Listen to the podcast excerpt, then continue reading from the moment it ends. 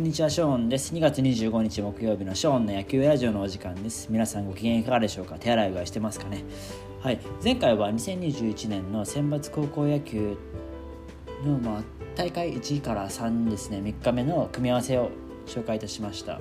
ということで今日のテーマは2021年選抜高校野球大会の大会4日から6日目の組み合わせと勝敗予測。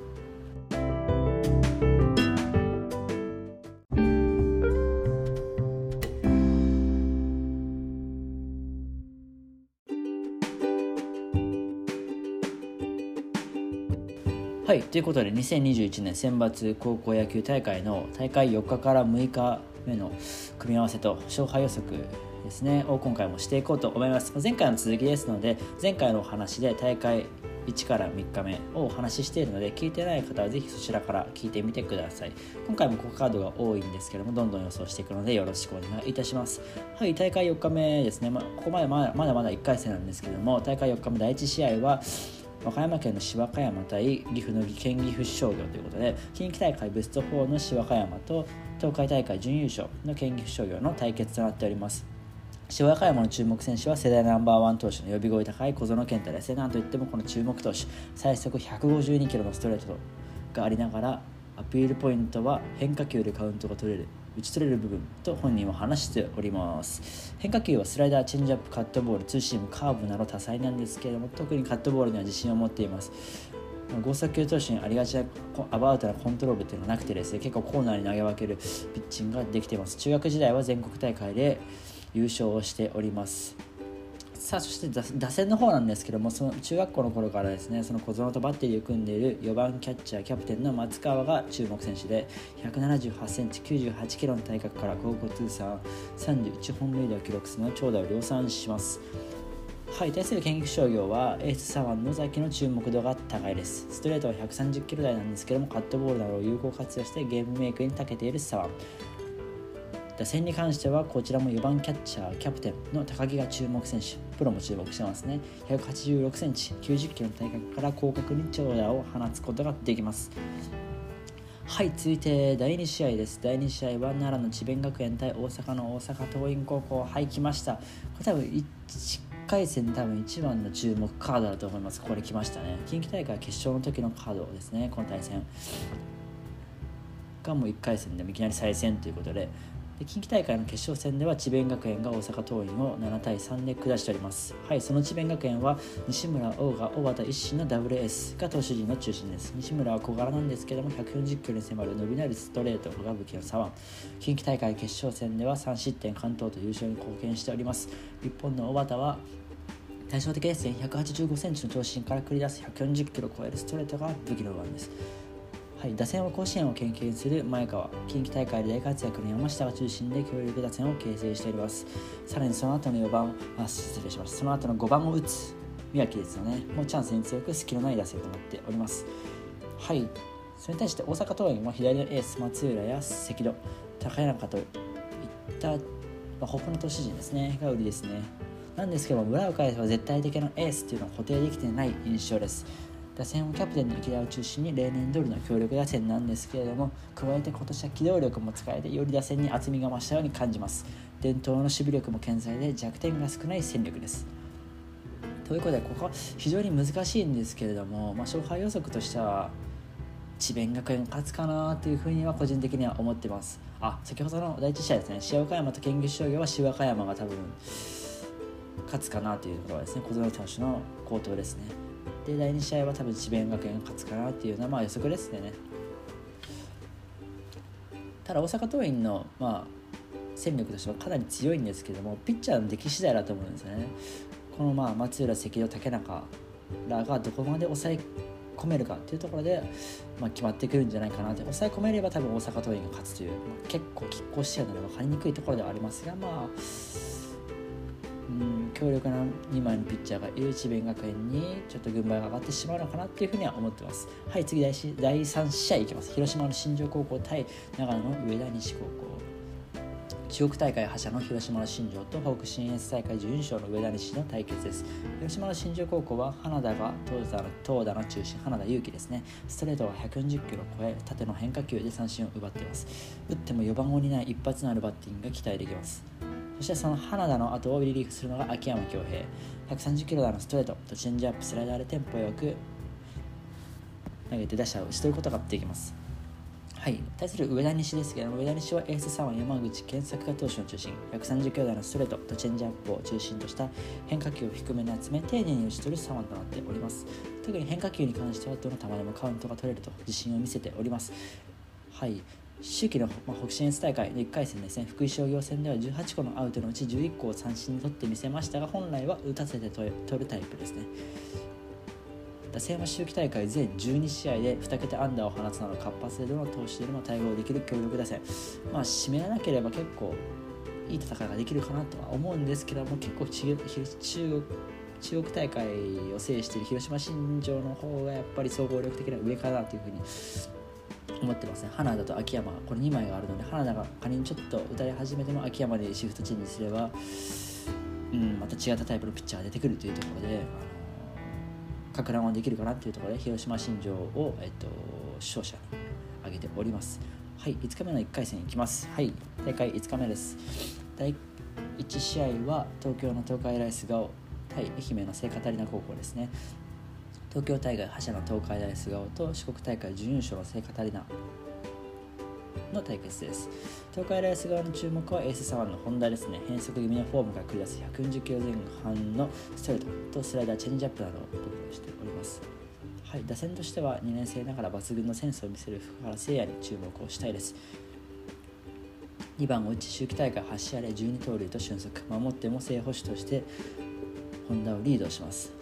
対する聖カタリナはエース1櫻井が軸ですね。1 7 0センチ5 8キロという細身なんですけれども最速145キロを投げるバネの強さが魅力。控える中田も注目の大型右腕です。打線は攻守の要である4番ショート川口に注目。四国大会では敬遠なども多く存在感は大きく山口川口の前にランナーを置けるかが課題となってきそうです。はい。まあこちらはまあ勝者は東海ライスが大に軍配かなというふうに思います。この、まあ、ピッチャーの本題ですよね。このピッチャー結構好投手ですのでなかなか初見で打ち取り、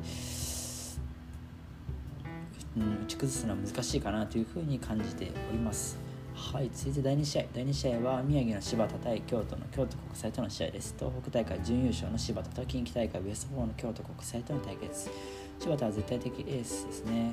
この八木亮太の投球にかかっております。秋季大会では全11試合中10試合に先発。残り試合は東北大会決勝の仙台育英戦で球数制限にてリリーフで19球投げてのみとなっております。制球力の良い投球でリズムを作れるかというところが課題となってきます。打線は秋季大会で仙台育英戦以外は6得点以上と活発で強力打線と言えるでしょう。京都国際対する京都国際はレギュラーに新2年生が4人並ぶ結構フレッシュな、えっと、チームとなっています。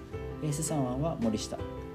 右腕は平野こちらも両方とも新2年生ですね。打線でもこの2人が中心となってクリーンナップを担ってます。つまり二刀流の選手が2人いるということで、まあ、この辺りがハマればどうかなといったところ。なんですけどまあ柴田のまあエースのね八木の投球にちょっと期待したいので柴田が勝つと、えっと、予想させていただきました。はい、続いて第3試合ですね、茨城の常総学院対福井の敦賀気比高校ですね、関東大会準優勝の常総学院と北信越大会優勝した敦賀気比との対決。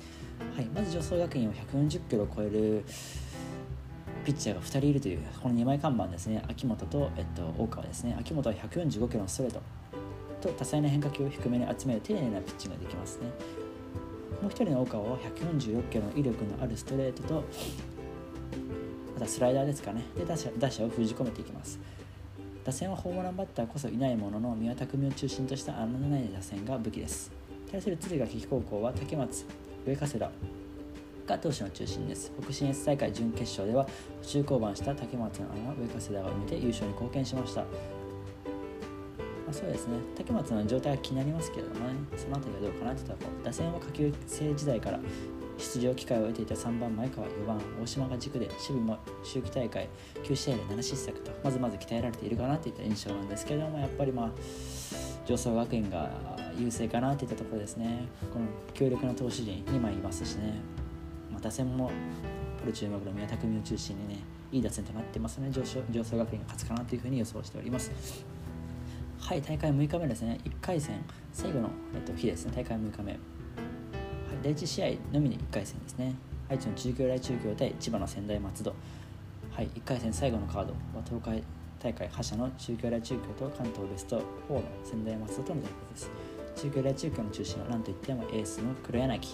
小園健太に匹敵する素材の黒柳はマックス151キロのストレートとチェンジアップを中心とした変化球が武器です。またスライダーも投げますね。はい、打線は3番の桑垣。不動の4番原を中心にバランスのいい打線に仕上がっております。対する仙台松戸はサイドハンドのエース右腕深沢が中心。137キロのストレートやカーブチェンジアップを操り打ち取ることができます。打線はプロ注目の4番吉岡が中心となり俊足の選手も多いです。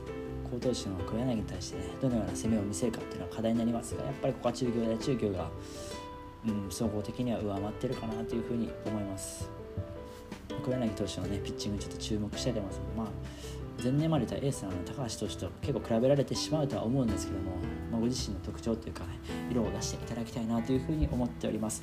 さあ6日目は、まあ、第2試合からもう2回戦になっていきますね。そして7日目7日目8日目も第2回戦2回戦になってます。で9日目が準々決勝。でその翌日は休養日。で10日目が準決勝。準決勝の翌日も休養日。で 11, 日目11日目に決勝戦ということになっておりますね。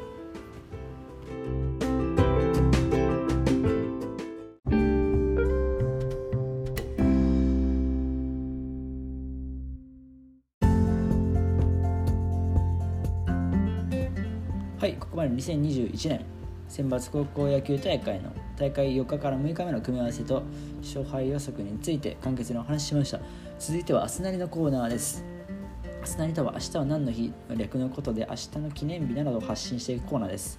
ということで明日ですね2月の26日何の日かというとはい。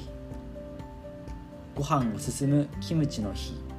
ということでえっと、ご飯が進むキムチってあの市販で売ってるキムチですよね。あれの日なんですよね。まあ簡単です。進むの進む226っていうことでまあ語呂合わせですね。ということでご飯が進むキムチ。そうなんですよ。を2月26日に記念日を制定しております。キムチってなんかがんがんか何かにいいっていうふうになんかツイッターの記事でちらっと見たことがありますけど本当なのかなあれ。僕自身キムチすごい好きなので本当に毎日、まあ、夜ですけどね夜あのご飯に合わせて食べてますね。キムチキムチ食べるのも好きやしあのキムチ鍋とか豚キムチとかにするのもすごい好きなので体のいい、まあ、適量に食べれば体にいい食品ということなんでしょうかね。はい。今日はということでキムチで締めたいと思います。はい。普段はショーンの野球シリーズということでラジオの他にブログ TwitterYouTube を行っております。気になった方は説明欄をチェックしてみてください。ご視聴ありがとうございました。またお会いしましょう。バイバイ。